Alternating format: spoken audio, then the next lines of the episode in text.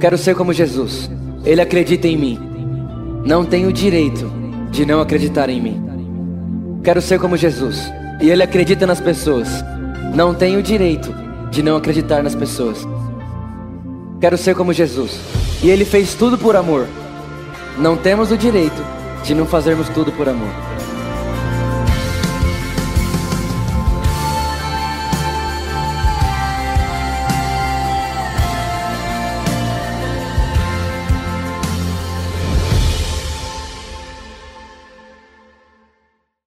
E hoje eu quero continuar falando com vocês a respeito de fé. E o que eu quero falar hoje com vocês é sobre a batalha da fé.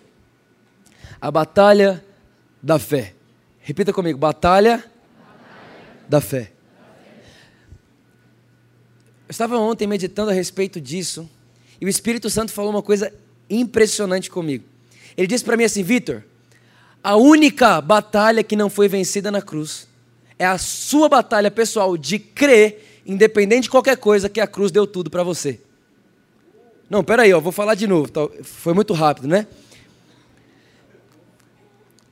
Existem a, maioria do tempo, vou reformular. A maioria do tempo, nós estamos em batalhas que já foram vencidas. Por exemplo, as pessoas querem batalhar para serem amadas por Deus. Então elas acreditam que elas têm que batalhar e viver um tipo de vida a qual Deus a amará por causa do seu da sua batalha de viver uma vida correta.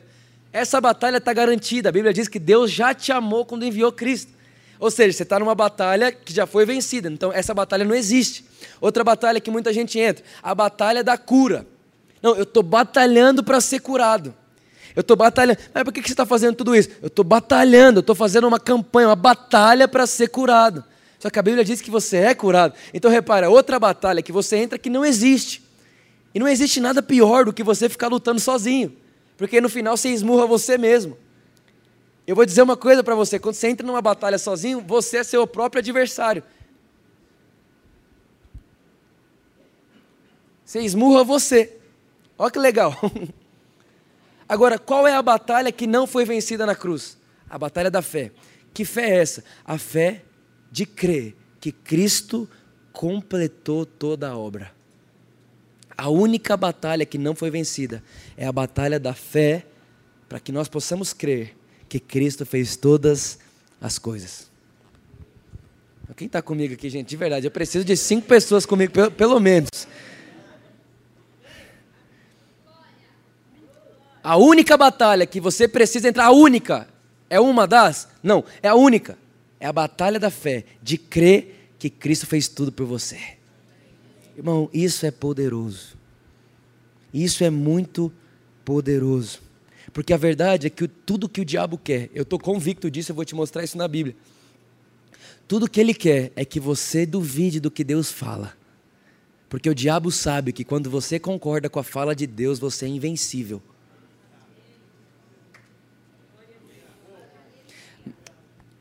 Coloca para mim Gênesis capítulo 3, versículo 1. Vitor, como você sabe que isso é tudo que o diabo quer? Porque a primeira vez que ele fala na Bíblia é isso. Fica vendo. Olha lá. Gênesis 3:1. Ora, a serpente era o mais astuto de todos os animais selvagens que o Senhor Deus tinha feito. E ela perguntou à mulher: "Foi isso mesmo que o Senhor disse?" Olha para cá. Olha a primeira fala do diabo na terra. Foi isso mesmo que Deus disse? A primeira vez que ele fala: "Foi isso mesmo que Deus disse?"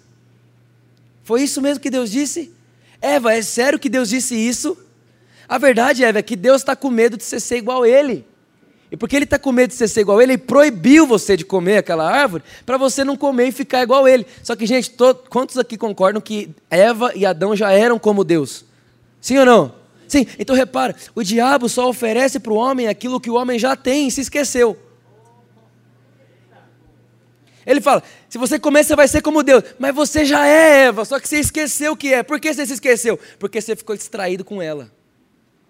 Você ficou distraído com a serpente e esqueceu que você já é o que ela está prometendo que você será. Deixa eu te contar, nem criatividade para inventar uma coisa ele tem. Ele só fala para você que ele vai te fazer o que você já é e esqueceu. Por exemplo, ele fala para você que para você ser feliz você tem que fazer isso, isso, isso, isso isso. Mas a verdade é que você é feliz e esqueceu. E aí, como você esqueceu? Porque você está olhando para um lugar como se você tivesse que ir para lá para ser feliz, mas a Bíblia diz que Deus é a sua alegria. Então é isso que ele faz, é isso que ele está fazendo desde o princípio. Então, o que, que eu quero contar para vocês hoje aqui? O que eu quero conversar com você? 1 João, a Bíblia diz que você que nasceu de Deus, e eu creio que você é nascido de Deus, você que é nascido de Deus, a Bíblia diz que o diabo não te toca. Então é uma coisa, é, é, é um fato consumado, não é um, um, achismo ou um talvez. O texto é nítido e claro. A Bíblia diz que os nascidos de Deus o diabo não toca. Ponto final. Mas se ele não toca, o que ele faz? O que ele pode fazer então? Eu parei para meditar um pouco nisso. E aí eu percebi uma coisa: nós podemos definir o que o diabo faz em quatro coisas. Eu quero falar sobre essas quatro coisas com você. Vitor, mas por que você vai falar as quatro coisas que ele faz? Para você ligar dentro de você um, como se fosse um veneno contra isso tudo. Contra isso tudo. Vamos lá. A primeira coisa que ele faz é a intimidação. Repita comigo: intimidação. Olha o que diz João capítulo 7, do 3 ao 5. Presta atenção. E os irmãos de Jesus lhe disseram: Os irmãos você deve sair daqui e ir para a Judéia, para que os seus discípulos possam ver as obras que você faz. Ninguém que deseja ser reconhecido publicamente age em segredo. Visto que você está fazendo essas coisas, mostre-se ao mundo. Repara, parece ou não parece que é um bom conselho? Parece ou não, gente? Mas olha o versículo 5. Eles diziam isso, pois não criam em Jesus. Olha só isso aqui. Jesus sendo intimidado dentro da sua própria casa. E muitas vezes intimidação parece bom conselho. Então Jesus está lá em casa, os irmãos de Jesus chegam para ele e falam: Ei Jesus, você não quer ser famoso? Sai de casa, vai fazer essas coisas lá fora. Parece ou não parece que estão empurrando Jesus para o propósito? Parece, mas o próximo verso diz que, na verdade, eles estavam falando para Jesus sair de casa porque eles não criam que ia dar certo. Então é mais ou menos isso. Ei, Jesus, vai logo lá fazer o que você acha que vai fazer porque não vai dar certo mesmo? Então vai logo. Sai daqui logo. Intimidação muitas vezes parece bom conselho. Por exemplo, alguém chega em você e fala assim: Olha, vai devagar com a sua fé. Parece ou não um bom conselho? Mas é intimidação. Você sabe, a gente está mudando de espaço, e aí muitas pessoas veio falar e falaram para mim assim: Vitor, não é um passo muito grande isso não? Você não está dando os passos entre as pernas, você não está colocando. Na hora, gente, parece um bom conselho, parece que a pessoa está preocupada com você, parece que a pessoa quer te ajudar, mas na verdade é intimidação, ela está querendo limitar você. Aí eu olhei para aquela pessoa, na hora, eu tenho um radar na minha cabeça. Na hora que ele falou aquilo, começou, ué, ué, ué, intimidação, intimidação, intimidação. Eu falei, você achou grande, cara? Eu achei que eu estava incrédulo, pensei que tinha que ser maior. Está aqui um veneno na intimidação porque nada vai limitar a minha vida nem a sua. Por quê? Porque o texto de João, capítulo 5, diz que Deus te deu um espírito sem limitações. Não tem como intimidar em limitação. Só pode ser intimidado aquilo que tem limite. Você é um ser sem limites. Não porque você é bom, mas porque Deus deu para você o espírito dele, que carrega a natureza dele, e Deus é um ser ilimitado. Aleluia!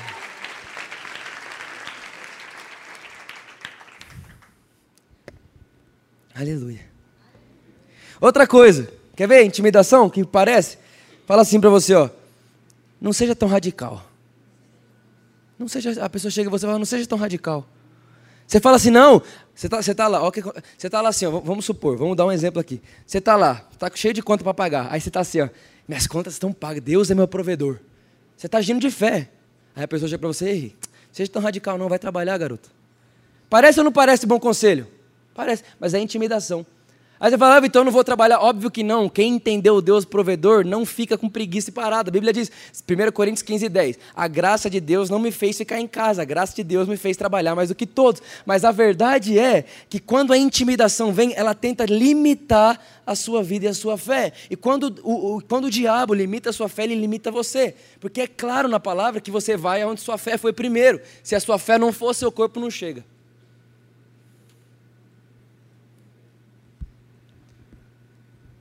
Se sua fé não for lá, seu corpo não chega lá. Por exemplo, lembra da mulher de fluxo de sangue? Ela dizia a si mesma: Eu vou tocar e serei curado. Por que, que o corpo dela chegou lá? Porque ela dizia: Eu vou tocar e serei curado. A fé dela levou ela lá. Você não chega onde sua fé não foi primeiro. Então, deixa eu te contar um segredo aqui. Ó. O diabo não está nem aí se você vai para o céu ou não, porque ele não tem o que fazer para isso. Você é salvo e ele não tem o que fazer mais. Jesus salvou. Se Jesus te salvou, você acha que ele pode te salvar? Não tem como, você é salvo, ponto final. Deus salvou você, a salvação é dom de Deus, é um presente de Deus. Não tem como. Agora, o diabo não quer, não está pouco ligando se você está indo para o céu. O problema dele é se você está aprendendo a viver na terra. Porque a Bíblia diz que onde a igreja não governa na terra, ele governa. Então qual que é a intenção dele? Não é fazer você não ir para o céu, porque isso ele não pode fazer. A intenção dele é brecar sua vida na terra. E como ele breca? Limitando sua fé. Como? Primeira coisa, com intimidação. Fala para você, não, não é tudo isso não. Gente, eu tô tão nesse negócio de fé que esses dias atrás, não sei se você viu, tentei andar no invisível.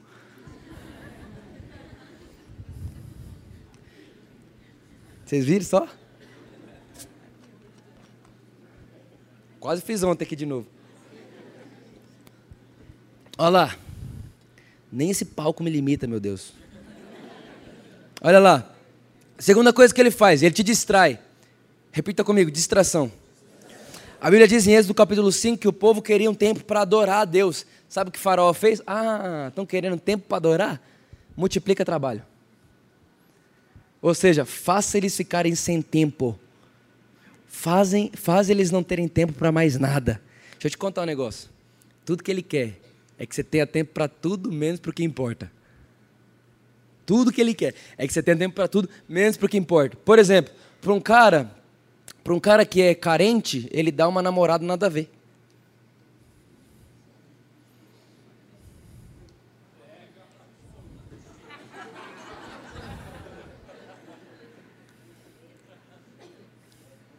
Não, mas ela é gata. E você é idiota. Você não percebe que você está um carentão, perdendo tempo e construindo nada. Construa o invisível por meio da fé. Para de construir nada. Deus não faz nada do nada. Deus faz do invisível. Olha para cá. Para uma pessoa viciada em qualquer coisa, Deus dá, um, Deus dá não, o diabo dá um celular do ano para ela. Aí ela fala, graças a Deus, Deus me deu um celular. Aí, Vitor, mas celular. Não, gente, estou falando negócio. Ele sabe que você é viciado nisso, tudo que ele quer que você tenha do ano, porque não trave você não sai de lá. Tudo que Ele quer é que você tenha tempo para tudo, menos para o que importa.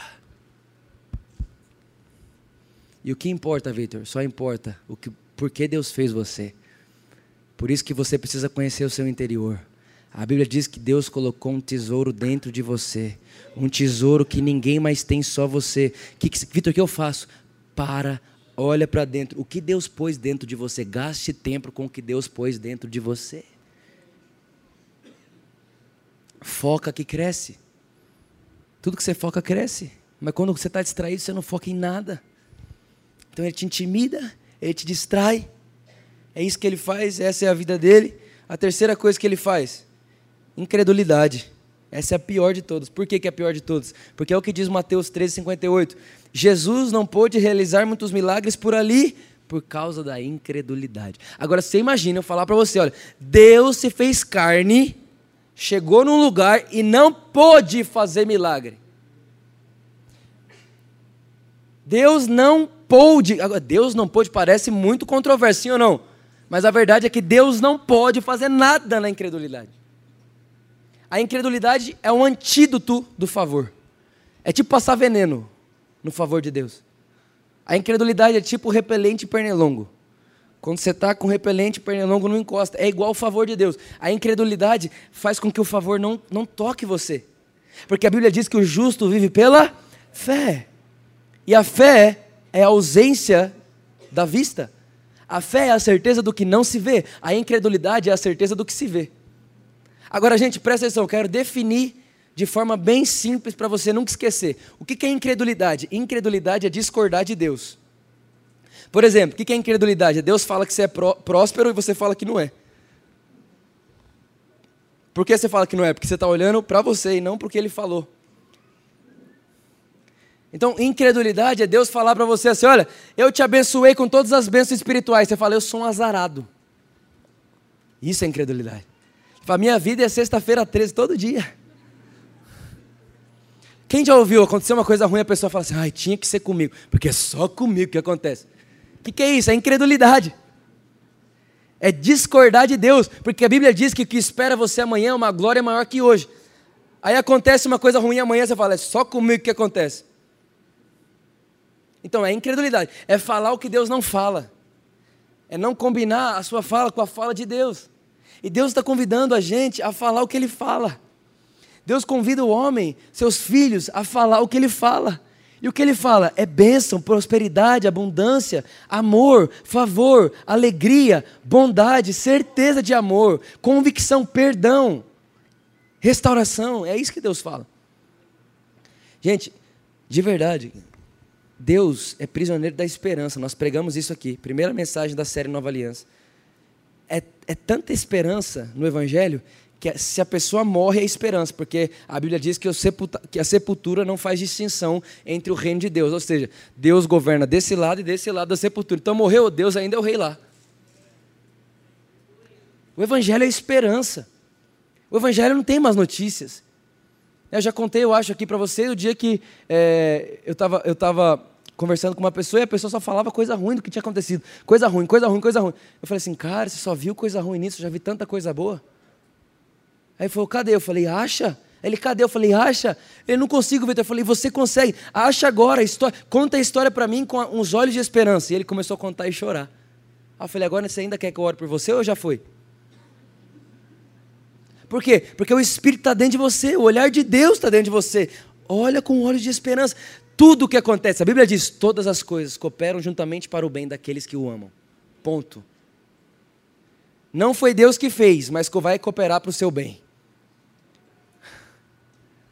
O que, que Deus faz? Vida, vida plena e abundante. Tudo que é vida e vida plena, vida de verdade, é Deus que faz. Tudo que não é, não é Deus que faz. Mas se você está lá, Deus vai fazer cooperar para o seu bem. Quem lembra do Salmo 23? Olha só, presta atenção nisso aqui. Ó. O Senhor é meu pastor e nada me faltará. Ele me faz andar em verdes espaço. Ele me leva às águas tranquilas, Ele descansa minha alma. Aí o, o salmista fala assim, ó, e ainda que eu ande pelo vale da sombra da morte, ele é meu pastor, Ele é meu provedor, Ele é meu descanso, Ele me leva às águas tranquilas. Ele é o que, é o que Ele faz, mas ainda que eu ande pelo vale da sombra da morte, eu não vou temer, porque Ele é tão bom que até lá Ele está comigo.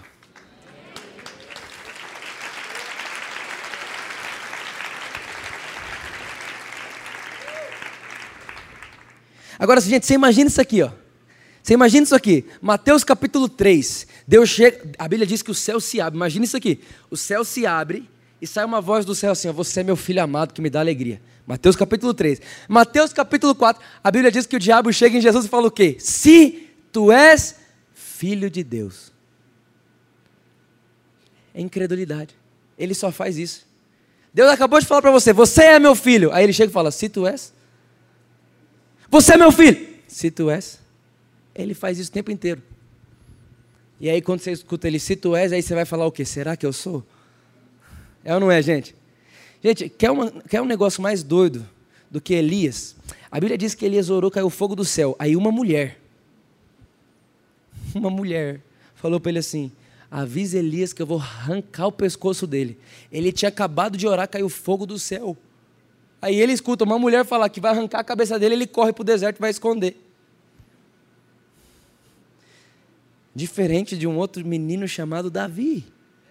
Agora escuta só, pensa, gente, isso é um absurdo. Deus falou isso comigo no culto das cinco. Estava pregando, Deus falou comigo. Da, Golias pediu um homem. Se apresentou um homem? Não, se apresentou um menino. Golias é a figura do diabo. Gente, deixa eu te contar um negócio aqui. Nenhuma pessoa é seu inimigo, nenhuma. A Bíblia diz que a nossa luta não é contra, contra pessoas. Pessoas são alvo do amor de Deus. Deus ama você, Deus ama as pessoas. Você não tem uma pessoa que seja seu inimigo. A Bíblia não respalda isso. Nunca respaldou. Mas Golias ali faz. É, uma, é um, um tipo do diabo. E ele está intimidando o povo de Israel e dizendo assim: ó, me mande um homem que seja capaz de vir contra mim. Deus manda um homem? Não, Deus manda um menino. Vai falar assim, oh, meu filho, isso é, isso é tão mentira que você fala, que nem vou mandar um homem, um menino pode ir aí. Aí chega Davi. E a Bíblia diz que Davi foi levar queijo para os irmãos. Ó, ó, ó, a tarefa, foi levar queijo para os irmãos. Mas aí ele escutou que tinha alguém intimidando Deus de Israel. Repara, Davi não pegou a intimidação para ele, Davi falou, ele está intimidando Deus. Porque é a palavra de Deus. Israel é o povo de Deus, Deus falou que Israel é o povo de Deus. Então, quando ele intimida o povo de Israel, ele está intimando o que Deus falou. Ah, não, aqui não. Aí, o que, que, que Saul faz? Ó, vou pôr uma armadura em você, porque vai ter uma batalha aí, viu, Davi? Aí Davi põe a armadura de Saul, de guerreiro. Mas Davi não era guerreiro, Davi era pastor de ovelhas, gente. Aí ele põe aquele trem e fala: Não, isso aqui não dá para mim, não. Você sabia que a armadura era de bronze e bronze na Bíblia é justiça própria? Nem vou entrar nisso aqui, escola Mateus, aleluia. Deus, ele, é, Saul bota a armadura nele e ele fala: Não. Mas Davi, assim você está protegido. Não, isso aqui não é minha proteção, pode tirar. Aí Davi tira, o que, que ele faz? Ele vai atrás do que ele já sabia fazer, porque ele sabe de uma coisa: eu não vou vencer, Deus não vai colocar nada na minha frente que eu tenha que pegar algo novo para vencer aquilo que está na minha frente. Deus já me deu tudo o que eu preciso para vencer qualquer coisa na minha frente. Então ele vai e pega uma pedra no chão. Pega uma pedra no chão. E Golias cai. E aí, sabe qual é o mais legal de tudo? Quando Davi chega em Golias, ele fala assim: Ó. Oh, eu não vou contra você em meu nome, porque, gente, de verdade, a gente não tem nada para fazer. Mas eu estou indo concordando com a palavra de Deus. Eu estou indo contra você em nome do Senhor de Israel. Ou seja, Deus diz que Ele é Deus do nosso povo. Eu vou, entrar, eu, vou, eu vou pegar você por causa da palavra de Deus, que diz que esse aqui é o povo de Deus. Você não pode falar isso contra o povo de Deus. Por que, que eu não posso? Você acha que você é quem? Eu não sou nada. Mas a palavra de Deus é verdade. Ele vai, pum, você sabe da história. E pior, e melhor de tudo, vira rei, casa com a mulher lá, nunca mais paga imposto. Aleluia. Pensa nisso. Ele só não sofreu a intimidação nem a incredulidade. E a quarta coisa que ele faz, então, ó, primeira, intimidação, segundo, distração, terceiro, incredulidade, quarta, justiça própria. Gente, de verdade, o dia que ele mais gosta, o dia que você está mais chique para ele, sabe que dia que é? É o dia que você está vestido de você. Ele olha para você e fala: Uau, você está lindo hoje, cara. Por quê? Porque ele sabe que o dia que você está vestido de você, você vai ter a vida que você merece. E cá entre nós, a vida que você merece é chata. Mas quando você tira a roupa, a sua roupa, e veste a roupa da justiça de Deus, que é Cristo, quando você se reveste de Cristo, então você não vai ter mais a vida que você merece, mas agora você vai ter a vida que Cristo merece, porque Ele morre a morte que você merece, dá para você a vida que Ele merece. Então quando você põe a roupa de Cristo, Ele entra em desespero. Por quê? Porque todo lugar que Cristo pisa, Ele governa. E aí lá no seu trabalho, você pisou, você governa, ou seja, Ele perdeu o território. Lá na sua família, você pisou, Cristo governa, ou seja, perdeu o território. Lá, no, lá na política, você entrou na política, você pisou, você, ó, é evangélico político. Tudo bem, o importa é, está vestido do eu ou de Cristo? Porque se tiver vestido de Cristo, na política pisou, perdeu o território. Na onde for, a hora que alguém vestido de Cristo pisa, o céu aparece e a escuridão tem que ir embora. O céu aparece e a escuridão tem que ir para trás.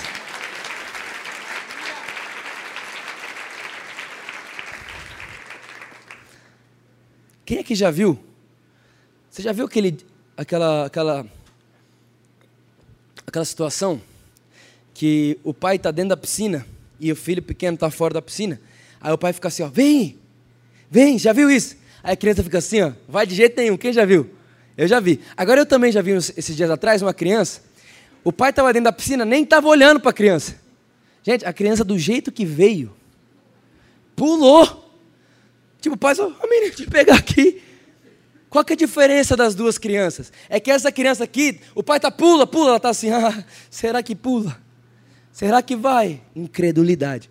Essa aqui, o pai nem chamou. Mas ela sabe uma coisa: se ele está lá dentro, eu posso ir de cabeça, ele vai me sustentar.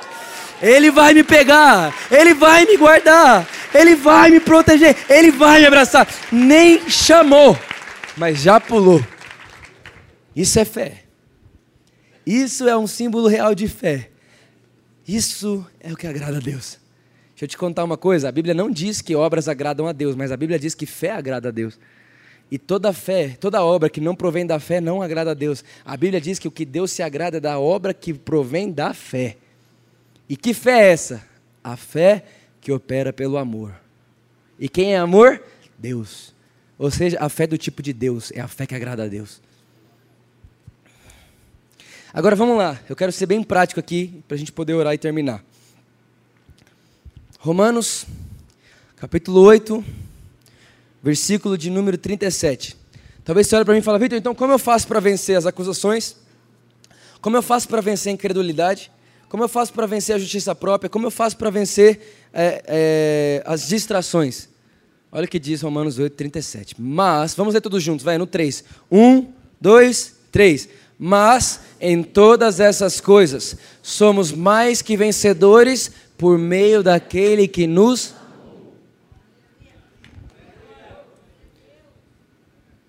Mas em todas essas coisas somos mais. Nem fala que você venceu, fala que você é mais que vencedor por meio daquele que te amou.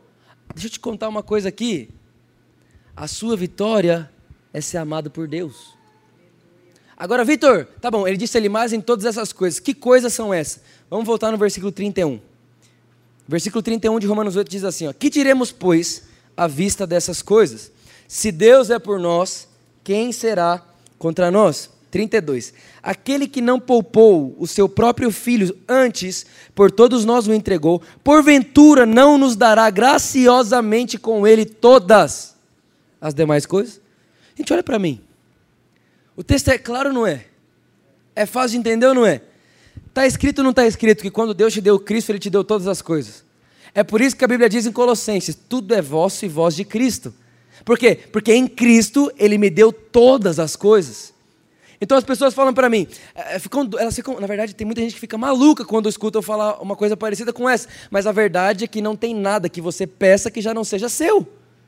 Porque se está escrito que Ele me deu, juntamente com Cristo, todas as coisas, será que eu sei de uma coisa que não entra no todas de Deus? Será que eu consigo falar uma coisa para Deus? Deus, eu preciso disso, que já não esteja no todas as coisas me, forem me foi dada com Ele? Será que Deus esqueceu de uma coisa que eu sou capaz de lembrar? Ou será que nós vamos concordar com a palavra que diz que todas as coisas Ele me deu juntamente com Cristo? Todas é todas. Mas Vitor, está faltando. Existe uma diferença gigante de fato e verdade. A Bíblia diz que a verdade é Cristo. Deixa eu te contar uma coisa: a verdade do crente, do justo, não é um fato. A verdade do crente é Cristo.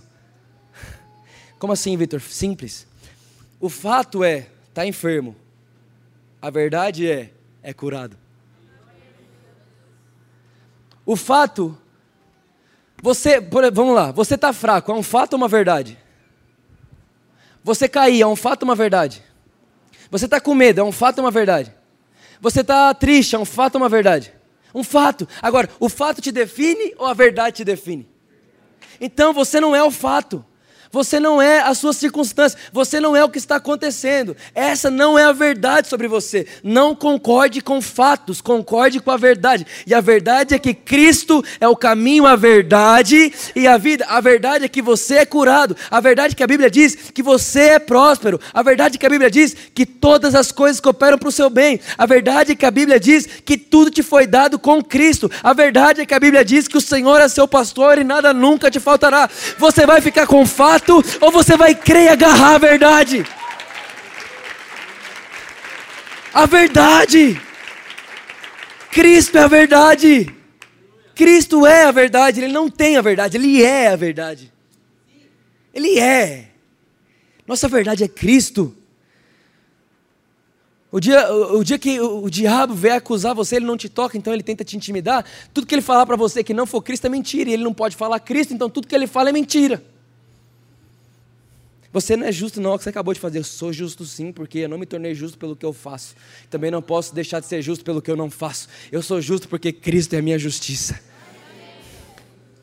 O dia que ele olhar para você e falar, você é doente para sempre, você é doente, você, você tem uma alma doente, você nunca vai ser curado porque seu pai, sua mãe, seu avô, todo mundo da sua família é assim, você vai dizer, ah, Eu nasci numa outra família, de uma outra linhagem. Eu sou filho de Deus. Minha natureza é Deus. Não tem nada hereditário mais sobre a minha vida, porque agora a minha, a minha maldição hereditária se tornou uma bênção hereditária que saiu de Deus, passou em Abraão, passou em Jacó, passou em chegou em mim, passou em Cristo, agora está em mim. Essa é a minha herança. Essa é a minha linhagem. Tem gente que fica, fica doido porque fala, não é possível isso. Está escrito. A verdade é Cristo, não o seu fato. Quem está entendendo o que eu estou dizendo aqui hoje?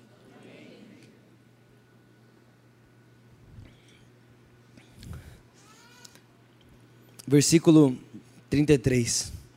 Quem tentará acusação? Olha a primeira coisa que ele está falando aqui. Ó. Quem tentará acusação contra os eleitos de Deus? É Deus quem os justifica. Olha aqui. Ele está dizendo assim: quem pode acusar você? Quem pode acusar quem Deus justificou?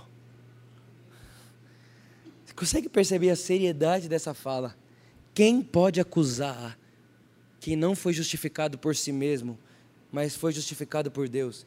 Quem pode acusar alguém que Deus declara justo? Por isso que o Evangelho é loucura para a sabedoria humana, porque não faz sentido alguém não ser justo pelo que faz. Está comigo aqui, sim ou não?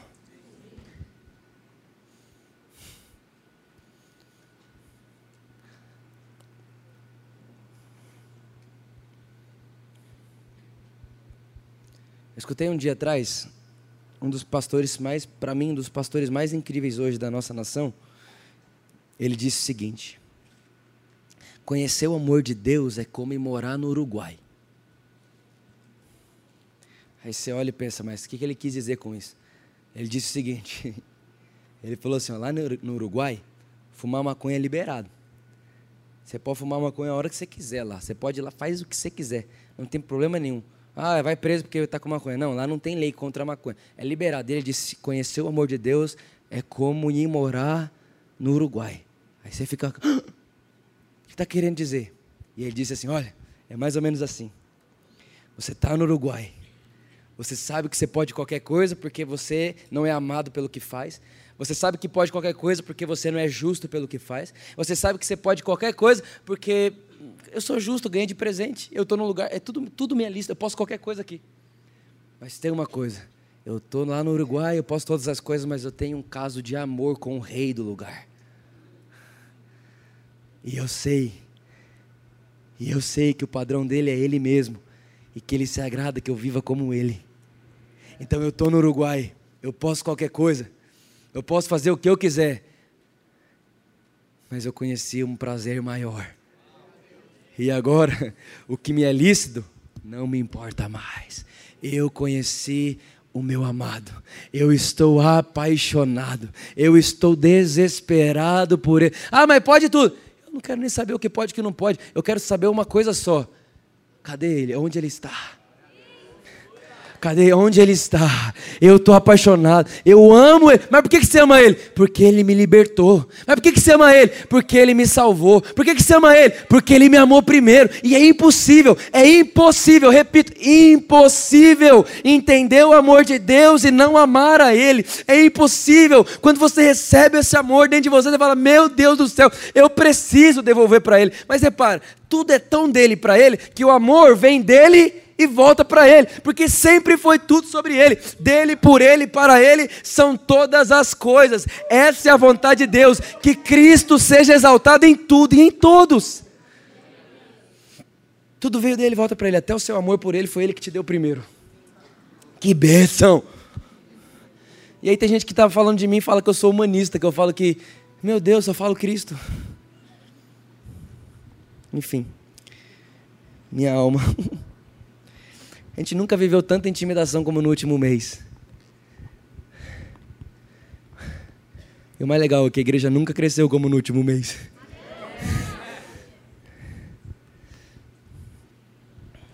Continua a intimidação, aleluia. Verso 34: Quem os condenará? É Cristo Jesus quem morreu, ou antes quem ressuscitou o qual está à direita de Deus e também intercede por nós. Ele está dizendo: tem outro tipo de gente que vive condenada. Mas quem pode condenar você? Quem pode te condenar? Sendo que foi Cristo que morreu. Aí ele diz: ou melhor, que ressuscitou. Aí ele melhora de novo e diz: ou melhor, que está à direita do Pai. Ou melhor, que fala em seu favor. Quem pode condenar você? Se Jesus fala seu nome, e quando ele fala seu nome, ele fala a seu favor e não contra você. Como que alguém pode ir contra aquilo que Deus justifica? Como que alguém pode acusar a quem Deus justificou? Como alguém pode condenar alguém que Jesus fala a favor? muita gente religiosa fala, prende esse cara. Jesus fala, ele é livre. A religião diz, vai para o inferno. Jesus fala, ele é livre. Religião não prende o que não foi você que libertou. Cristo libertou. Ele sabe o que ele fez. Ele sabe o quanto custou. E é Ele que define o que é o que não é. E Ele diz: Você é livre, você é amado, você é perdoado, você não é condenado, você não é acusado. Deus é por você. Deus ama você. Deus é apaixonado em você.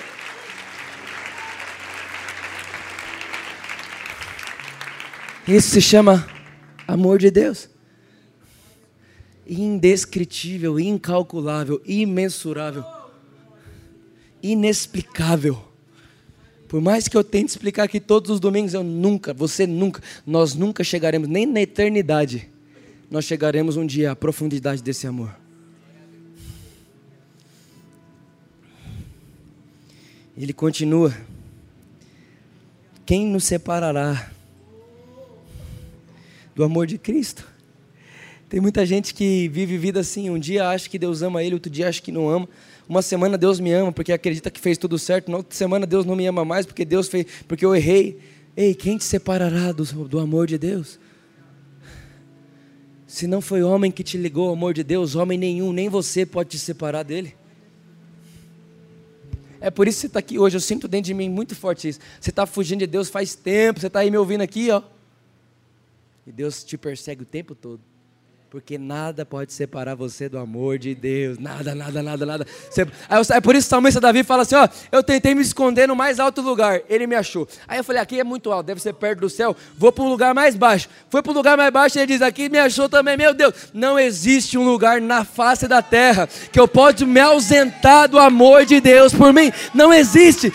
Quem me separará do amor de Deus? Aleluia! Tribulação, angústia, perseguição, fome, nudez, perigo, espada. Versículo 37, ele fala: então, todas essas coisas, somos mais do que vencedores, por meio daquele que nos amou. Nós somos mais do que vencedores por meio daquele que nos amou. A sua vitória não está no seu amor por Deus, a sua vitória não está no seu esforço com Deus, a sua vitória não está no que você pode fazer, a sua vitória está em saber que Deus amou você. A sua vitória está nisso. Eu sou mais que vencedor porque Ele me amou. E você sabe, a Bíblia não fala que você é vencedor, porque vencedor é quem luta e conquista. A Bíblia fala que você é mais do que vencedor porque você não lutou e conquistou e ganhou de graça tudo que o vencedor ganhou. Então, o vencedor ganha, recebe a recompensa, mas quem usufrui é o mais que vencedor. Você não entendeu o que eu vou dizer para você, não? Cristo entrou no ringue, Cristo lutou, Cristo recebeu coroa de espinho. Cristo recebeu o castigo da ira do pecado, que ele nem tinha pecado. Cristo recebeu aquilo que eu e você merecíamos. E quando ele recebe tudo aquilo, a Bíblia diz que Deus o agradou e deu o mundo para ele. Deu a herança para ele. Só que aí o texto diz que todo aquele que crê é herdeiro com ele, sem nunca ter entrado na mesma luta que ele. A batalha da fé é crer que eu sou mais do que vencedor por meio daquele que me amou. Essa é a nossa batalha. Todos os dias da nossa vida. Eu sou amado por Deus, eu sou mais do que vencedor, não importa, o fato não é verdade, a verdade é Cristo, Cristo é verdade, eu não sou o fato, eu não sou o que eu, a circunstância, eu não sou a angústia, eu não sou é, o problema, eu não sou a enfermidade, eu sou o que Cristo diz que eu sou, eu irei aonde Cristo diz que eu irei, eu posso o que Cristo diz que eu posso, essa é a minha herança. Eu sou mais que vencedor. E para terminar, o texto continua. pois estou bem certo. O apóstolo Paulo está dizendo: Eu tenho certeza absoluta, eu não tenho dúvida alguma. De que, apóstolo Paulo?